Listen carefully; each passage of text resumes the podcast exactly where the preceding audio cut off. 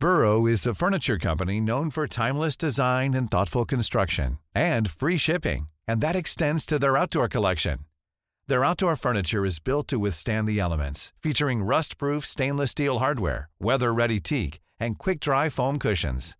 For Memorial Day, get 15% off your Burrow purchase at burrow.com slash ACAST and up to 25% off outdoor. That's up to 25% off outdoor furniture at burrow.com slash ACAST. The Forde report is a damning set of conclusions by a very, very prominent barrister, a leading barrister, Martin Forde KC.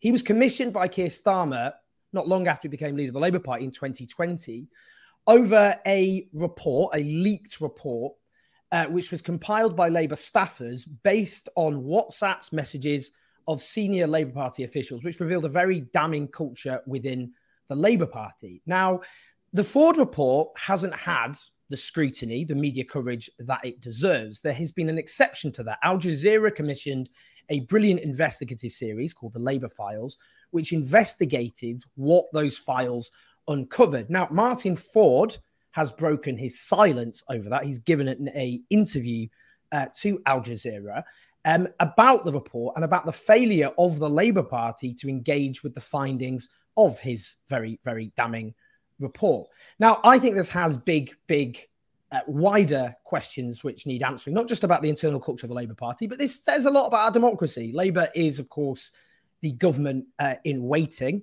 Uh, it matters for our democracy in general. Now, I'm very proud that we are uh, we are joined by two very distinguished journalists, Richard Sanders, who is the producer of the Al Jazeera series on the Labour Files, and the brilliant investigative journalist Peter Oborne, who has written extensively about this issue, quite unlike most of his colleagues. Hello to both of you.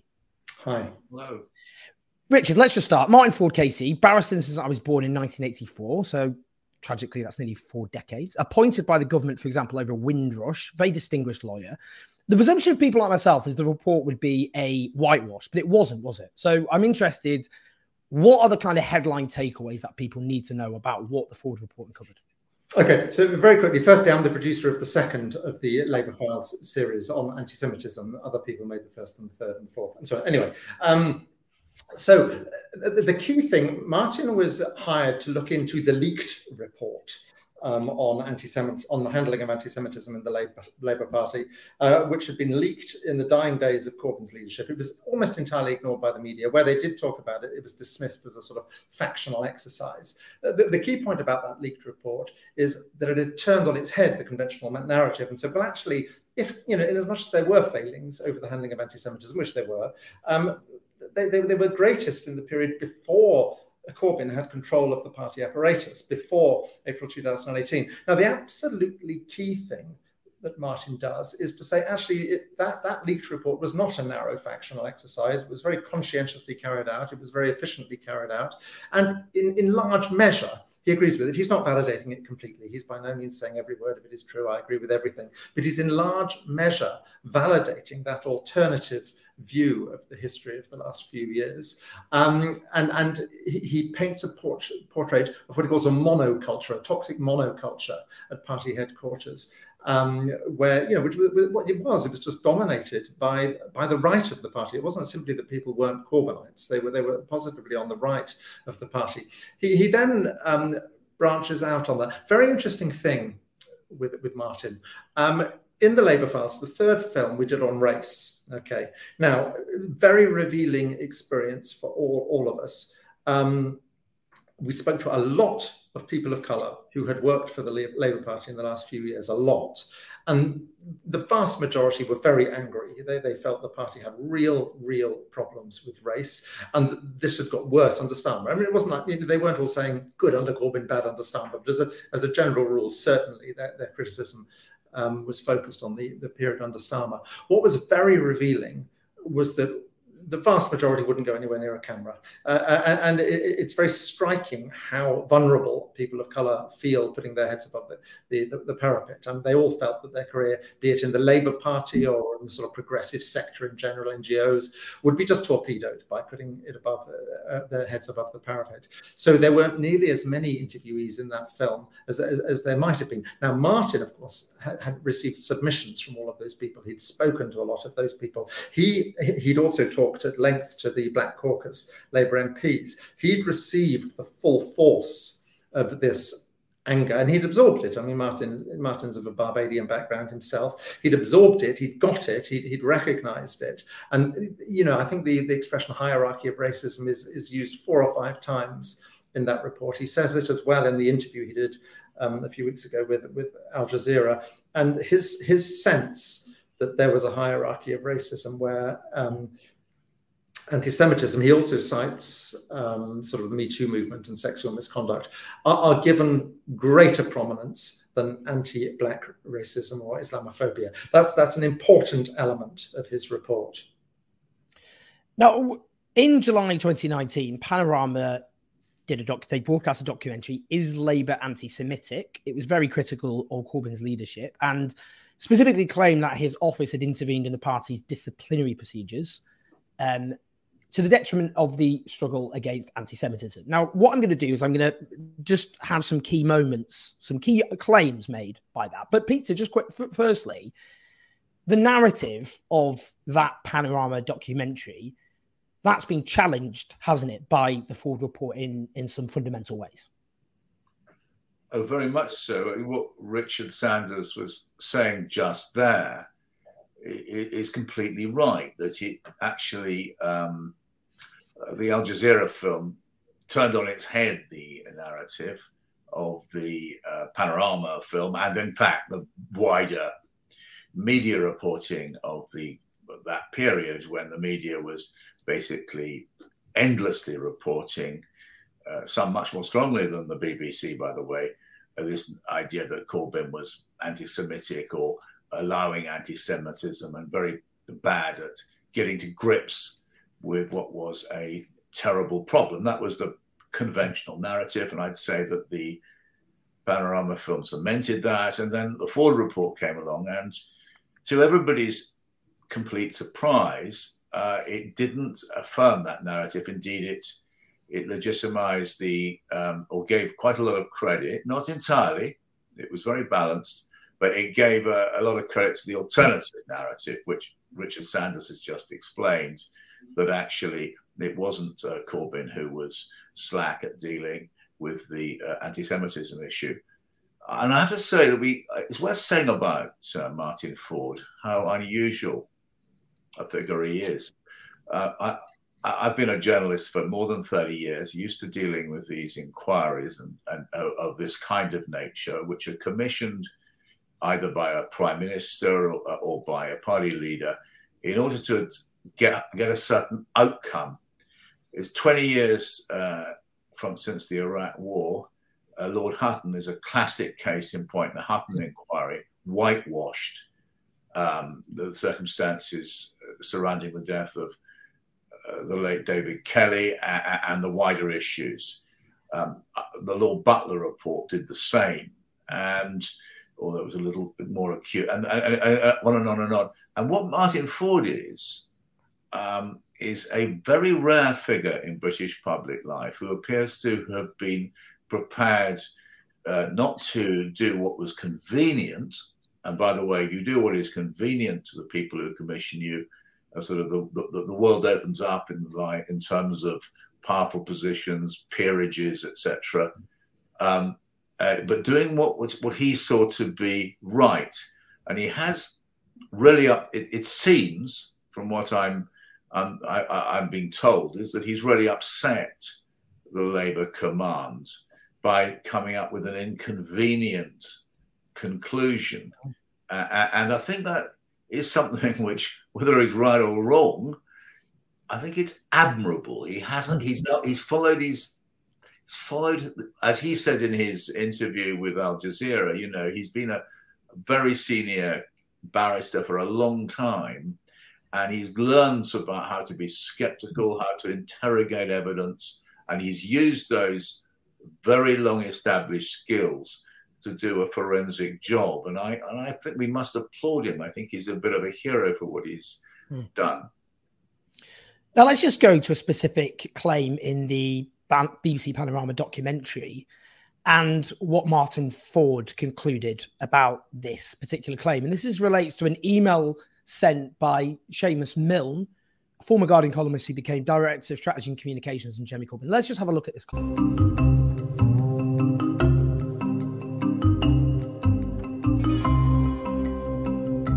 I felt vindicated because you demonstrated graphically that it had been filleted. And I think the filleting meant the context was lost. It just seemed to me to be objectively entirely misleading to have that partial quote. Mr. Corbyn and his office have repeatedly said that when party members are accused of anti Semitism, they don't interfere in the disciplinary process. Indeed, the Labour Party said any such suggestion is categorically untrue. But that doesn't seem to be the case. In an email, Mr Corbyn's Director of Communications, Seamus Milne, asked for a review of the disciplinary process into anti-Semitic complaints. There was a risk, he said, of muddling up political disputes with racism. So, uh, what Milne wrote originally was this member is a Jewish activist, the son of a Holocaust survivor. If we're more than very occasionally using disciplinary action against Jewish members for anti Semitism, something's go- going wrong, and we're muddling up political disputes with racism. Quite apart from this specific case, I think going forward, we need to review where and how we're drawing the line if we're going to have clear, indefensible processes. Richard, what happened to that quote? Well, it, it, it, got somewhat truncated. I mean, it, it's interesting. This is one area where the program makers have pushed back very aggressively and have presented enormous amounts of information, which all revolves around who writes to who first. Um, which is significant because it's all about whether the leadership has, in, has intervened in, in, the investigative, in the disciplinary process, which rather misses the point that, that, we're making in the film, which is fundamentally about the, un, the, the, the editing of that quote. I mean, it's it's um, a conditional sentence and they've taken out the condition so that it becomes a statement. I mean, perhaps Peter and I are very old fashioned, but I mean, I, you know, I, have made over 20 dispatches. Um, it would just never occur to me to edit a quote like that. And if I did, I mean, you know, my, the hair stand on end at the thought of what Channel 4 lawyers would have done to me if I tried to, to squeeze that one past them. And I'm, I'm astonished that that editing of that quote got past editors and lawyers at the BBC. I mean, it clearly changes its meaning. I mean, I, I don't know, Owen, what do you think? Does it not change its meaning for you? Uh, yes. I mean, what, what the quote says is that the Labour Party was muddling up political disputes with racism. So it omits the first half of the sentence. It's more than very occasionally in, investigating Jewish people. yeah. Which, and he's talking about a specific disciplinary case. Yeah. Now, why not include the entire. I mean, I know again the BBC's uh, documentary makers have firstly rebutted this and, and, and defended their presentation of the quote, but I think it is a legitimate view to say that you should have obviously the entire. If you read the entire quote in context, then you have a different. You arrive at a different interpretation than that which they presented. Yeah. Um, let's go to another specific example, which is that Erika Bird, who is, and it's important for us to say this, an elderly Jewish woman. We'll come on to why it was important for me to state that. But let's have a look at this. And she said, I asked you, where are you from? And I said, I'm not prepared to discuss this. And they said, Are you from Israel?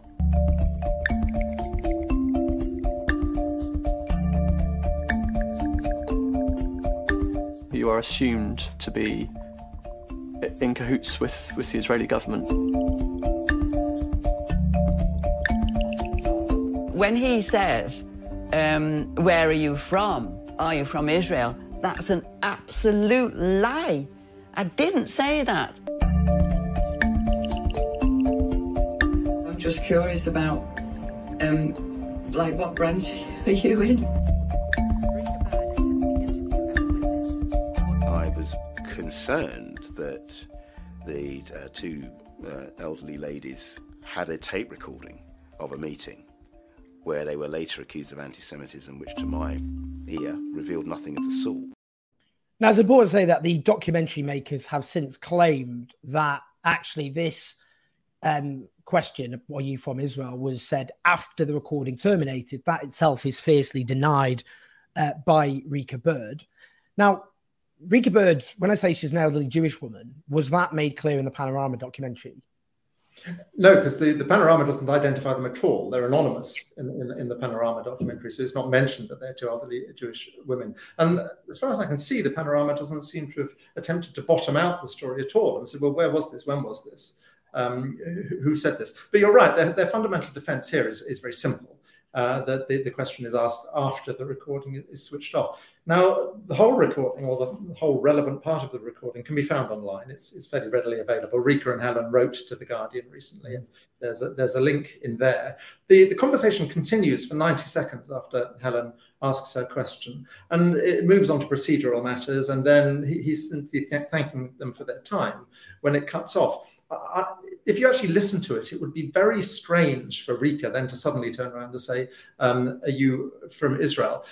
Also, the, Rica and Helen are not only saying we did not say this, they're saying it is inconceivable we would have said it. We're both Jewish, but Helen lost um, family in the Holocaust. Neither of them knew Ben Westerman, the, the investigator, was Jewish. Why would they say it? And it's very interesting that the film's reporter has publicly acknowledged that perhaps Ben Westerman spoke mistakenly. So there's there's a difference between the two things there. There's another very interesting thing.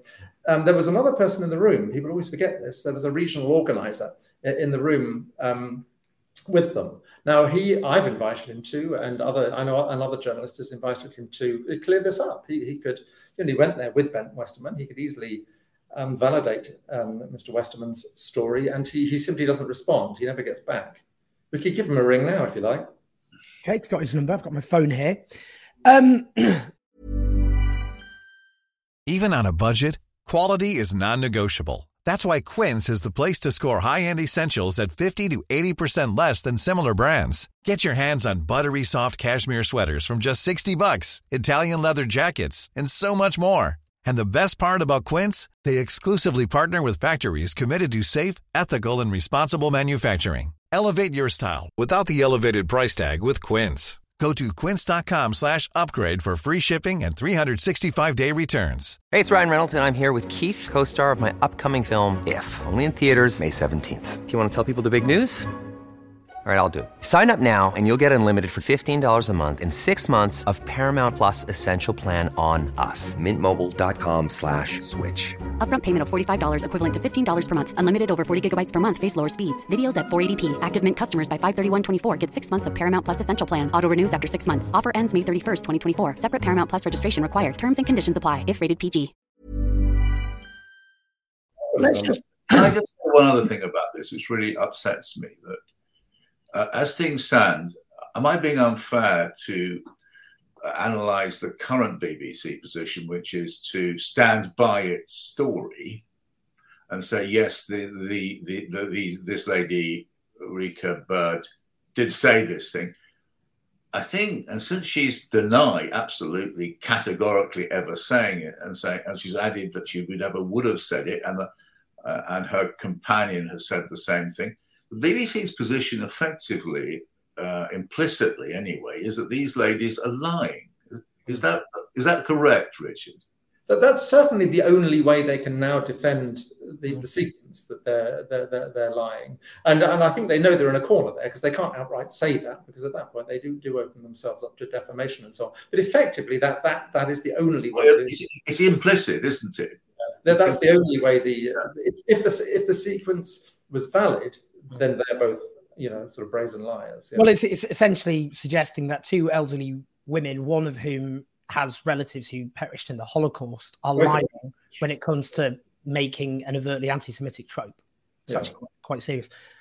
I've, I've reflected what uh, the BBC's position is on that for, for accuracy. Finally, before just just the wider issue, just one one other point, which is the BBC did ask um, Martin Forde to amend his report. Let's just see from the clip from your documentary. The document I'm holding is an email from Karen Wightman, who's the editor of Panorama.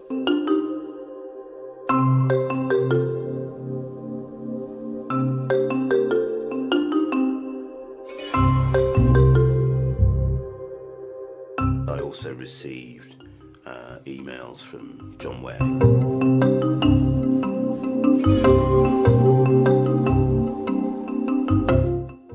Tone of one in particular, which sort of demanded a response by 4 pm the following day, um, was rather like, like a letter before action that you know I might see in in litigation.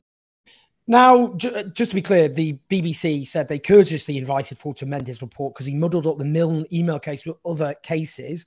Also, um, they entirely reject Mr. Forde's characterizations of his emails as ag- uh, the emails from the BBC's program makers as aggressive. Uh, the emails they claim were robust but always polite. Uh, Forde reiterated he believed he and Ware had, uh, he and the program makers had access to different material and reached different conclusions. I do think it's extraordinary that a documentary uh, the BBC would approach or tell an investigate. I mean, we're talking about a barrister with decades of experience to amend a report. Um, what do you make of that, Richard? Um, yes, I mean, uh, Karen Wightman sends a very long email. And again, their defense here is a very um, detailed explanation of why they believed um, that Seamus Milne had initiated the exchange of emails. That's what they they, they, they place everything on. It, it, doesn't address the problem of the editing of the email. Now, in terms of, I, you know, I think I think Martin was rather surprised to receive this communication, particularly since John Ware's email to him CC'd the editor of the. I don't want to get this wrong. It's either the Jewish News or the Jewish Chronicle. Jewish Chronicle. Jewish Chronicle. Jewish Chronicle yeah. Um, the hierarchy of racism, which is what Martin Forde alludes to. He says there's a perception of a hierarchy of racism. Peter, I just want your thoughts on that in terms of the findings of, of, of the Forde report. Well, it was a very striking uh, judgment by uh, Martin Forde in his his report published six or seven months ago. That uh, I think I'm right in saying he he's made that statement there that there was different treatment given to different um, different sort of uh, minority groups. I listened to Martin Forde's. Uh, he, he, last night he was at a Compass meeting along with Daniel Levy, the um, um, where, Daniel. He's very, he was very impressive. He's sort yeah. of a, he's a Jewish. He, he, mm-hmm. he, what did he work for? Um, I forget. But he was, uh, uh, and Lady List, Baroness Lister, who was in the House of Lords, and one or two other people uh, and he spoke very movingly of his own background. Um, his father was a, a printer who received enormous, as you can imagine, um, racist abuse. Mm-hmm. and he clearly is somebody who he's not a smooth person. He hasn't come. He hasn't. He's not a privileged person like so many, you know, in our class-ridden, still class-ridden society. He, he's come up the hard way, and I, I found that you know, clearly from the heart. Um, the authors of the leaked report at the moment, the Labour Party is taking legal action against them. Now, Forde says they've been unfairly maligned. I think they were doing their absolute conscientious uh, best. Um, he himself concluded the party's disciplinary system wasn't fit for purpose. Um, and that mishandling of cases more likely to be cock up the conspiracy, but question the party's decision to pursue legal action against them um, and their immediate line managers for allegedly having leaked report. Forde says he didn't, he wasn't able to identify the source of the leak, and thinks that this is a huge that cost could cost millions of pounds to the party instead of campaigning. Richard, just, how much does this vindicate the authors of the leaks report? Well, it, it, it, it, his report vindicates them in large measure, simply in terms of the writing of the report and the contents of their report. Um, as you say, he, he, says he couldn't work out who, who, leaked it. I mean, the, the story of the treatment of the three young authors of the leaked report is an extraordinary story, the leaked report. Um, anyone out there who's a proper historian or a proper journalist who actually wants to understand this topic, read the leaked report. It's an almost unique political document. It's 860 pages long. I think it horrified everyone within the party when they saw it, because far from being a, a sort of factional, crudely factional document, it's a peculiarly artless document written with painful honesty and obsessive detail by very intelligent young um, party staffers. And really, you contrast their treatment with the treatment of the Panorama whistleblowers, who were all paid large sums of money. It's a very, very uncomfortable story. And the Labour Party is now pursuing them as the potential leakers. Um, you know, and as Martin says, he couldn't find any evidence that they they were the leakers. And you know, these are they, they, they, it will destroy their lives. I mean, you know, if they're they're sort of found, found guilty and have to pay these damages to the Labour Party. I mean, these are young people who can't possibly afford um, this sort of thing, and it, it really is quite dreadful, the Labour Party's treatment of these three young people, who, who actually, as a journalist and as a historian, I'm eternally grateful to, because we would really would be starting from the beginning, trying to understand what actually happened inside the Labour Party in these years, if we didn't have the leaked report, because God knows the EHRC report um, is, is a flimsy pamphlet by comparison. I should say those in Labour officials in the Panorama report, the Labour Party settled the libel claim in 2020. Um, the counterclaim is that that Labour, many some have argued, would have had a good chance um, of you know. Well, what's the Al, Al, Jazeera film, Richard's film, had in it was uh, the legal advice received by Keir Starmer about whether or not to settle, and the advice. I've seen lots of legal bits of advice in my inglorious career. And it was about as adamant that they had a very strong case as what you, for anything I can imagine. Uh, and Starmer decided to settle in the face of strong legal advice that he, they stood an excellent chance in court. I mean, they being the Labour Party said so, so had an mm. excellent chance of winning the case in court.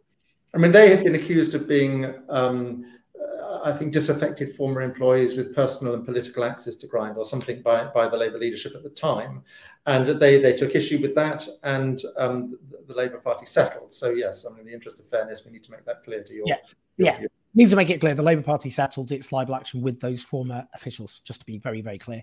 Um, just uh, final two things the failure of Labour to engage with what Forde says, and the NEC, the Labour NEC hasn't invited him and the NEC is who he's working for, the National Executive Committee. He said, I had very limited communication with the General Secretary, David Evans, but that was really housekeeping. I've spoken to caucus of black Labour MPs, but other than that, I've not spoken to anyone within the party machinery. Bear in mind, he had 165 recommendations uh, to tackle racist and discriminatory attitudes in the party um, that uh, Starmer did at the time say a no an apology is not enough, and that's why working with the general secretary, we've taken steps to change the culture of the party. This work is underway, but there hasn't been any contact, and an NEC member has said um, that um, on Wednesday we were told we'd not be able to meet with him, and that we would not be told why. So Martin Forde hasn't been invited to speak to the NEC. What does that tell us, Richard?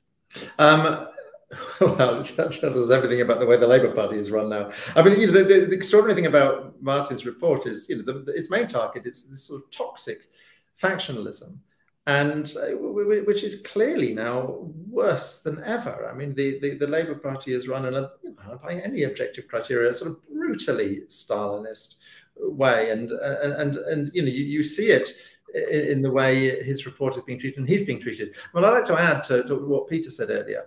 Martin is a man of great intelligence and integrity and didn't produce the whitewash they seem to rather hoped he would.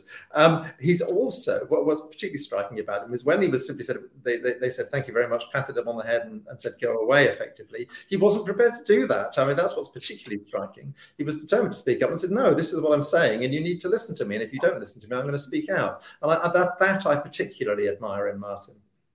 I thought that the um, at the Compass uh, online meeting last night, Jennifer Nadel was there talking, and she was uh, talking about the need for a new kind of political discourse in this country uh, and in the Labour Party, but I think it applies everywhere.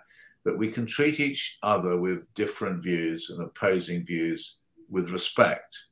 Martin Forde talked about this too that this very adversarial, angry discourse is damaging the entire country, it's wrecking our politics. Uh, and I think that's one of the big. Jennifer Nadel spoke about it very movingly, I thought, that we need to try and learn to talk to our opponents in a different kind of way and treat them in a different way. And, and Martin is very powerful about this in, in the report and, and also particularly in his interview with us that Jewish people who do not share Keir Starmer's view of the state of Israel are allowed to hold that opinion. I mean, that's one of the most dreadful things of the last few years, that effectively uh, Jews who, who, who, do not agree with the Jewish labor movement um, uh, uh, and so on are being told that are not being told we disagree with your views and we think something different. They're being told you cannot speak. In fact, in many instances, they're being told your views are so odious that you are self hating racists. You yourselves are anti Semites. We've reached a very odd position where, in British political discourse, it's quite acceptable for non Jews to tell Jews that they're anti-Semites. I mean, we don't wander around telling black people that they're they're Uncle Toms, and it's a very strange place we've reached on this one. And I, I think, in particular, Martin's comments have relevance to the whole way we discuss Israel and people's people's views on Israel. People, people have, particularly Jewish people, have to be allowed to be dissidents on the issue of Israel. Just very, just very finally, this is a report which was commissioned by the leader of the Labour Party. And it is worth noting that for years under Jeremy Corbyn, issues to deal with racism within the Labour Party were headline news on a daily basis. But this report, with very damning conclusions, commissioned by the leader of the Labour Party, hasn't had big media attention at all. And in fact, Martin Forde said almost no media, no media organisation essentially in, in, in approached him. Only one journalist, and then they didn't follow up. What does that tell us? Pete, you've worked in the media for a very, very long time. Yeah. What does that tell us? Well, what it tells us is that the, and it's not just uh, this issue, by the way, um, the media is not interested in, in, telling the truth anymore. If it has a, this, we have a uh, Mr. Forde come, comes up with a set of arresting conclusions. Very interesting things and important things to say because they don't fit into the uh, favored media political paradigm. Uh, they're just it's simply uh, suppressed. The same thing, by the way, happened uh, with um, Johnson's lies, for instance. Eventually, he got exposed, but, but all the way through uh, into the 2019 election and way beyond, there was a widespread, with the partial, with the exception of the Guardian, to be fair, uh, complicity and just they didn't want to report uh, a report this. We have a um, because they, supported Johnson and therefore he, he couldn't lie or he, and his lies had to be ignored. And again, there is something really horrible gone wrong with our uh, political system of political reporting, where the mainstream media no longer sees its role as reporting the facts, challenging established narratives. The mainstream media uh, sees its role as reinforcing established na- narratives, uh, supporting authority, and um, and also targeting people who dispute, who are on the fringes. Uh, and this is a collapse in the principles and standards which the, uh, the, the, great media figures of the last century, great journalists have always stood for, that we stand up for the uh, underdog and we challenge power. I mean, and also just very quickly, the contrast between the way the media has treated the EHRC report, which damned um, Corbyn supposedly for, for anti-Semitism, and this report in itself is a perfect example of the hierarchy of racism.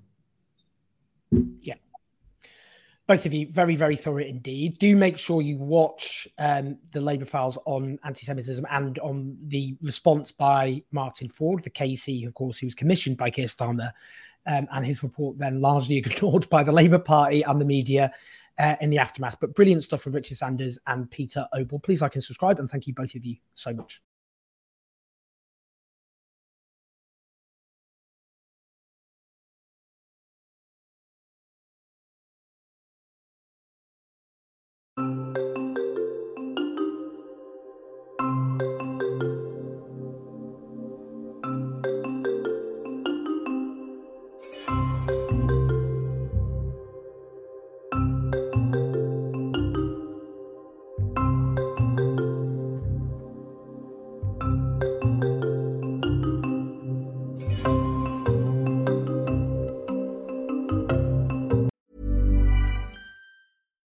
it's Paige DeSorbo from Giggly Squad. High quality fashion without the price tag. Say hello to Quince. I'm snagging high-end essentials like cozy cashmere sweaters, sleek leather jackets, fine jewelry, and so much more. With Quince being 50 to 80% less than similar brands. And they partner with factories that prioritize safe, ethical, and responsible manufacturing. I love that. Luxury quality within reach. Go to quince.com slash style to get free shipping and 365 day returns on your next order. Quince.com slash style.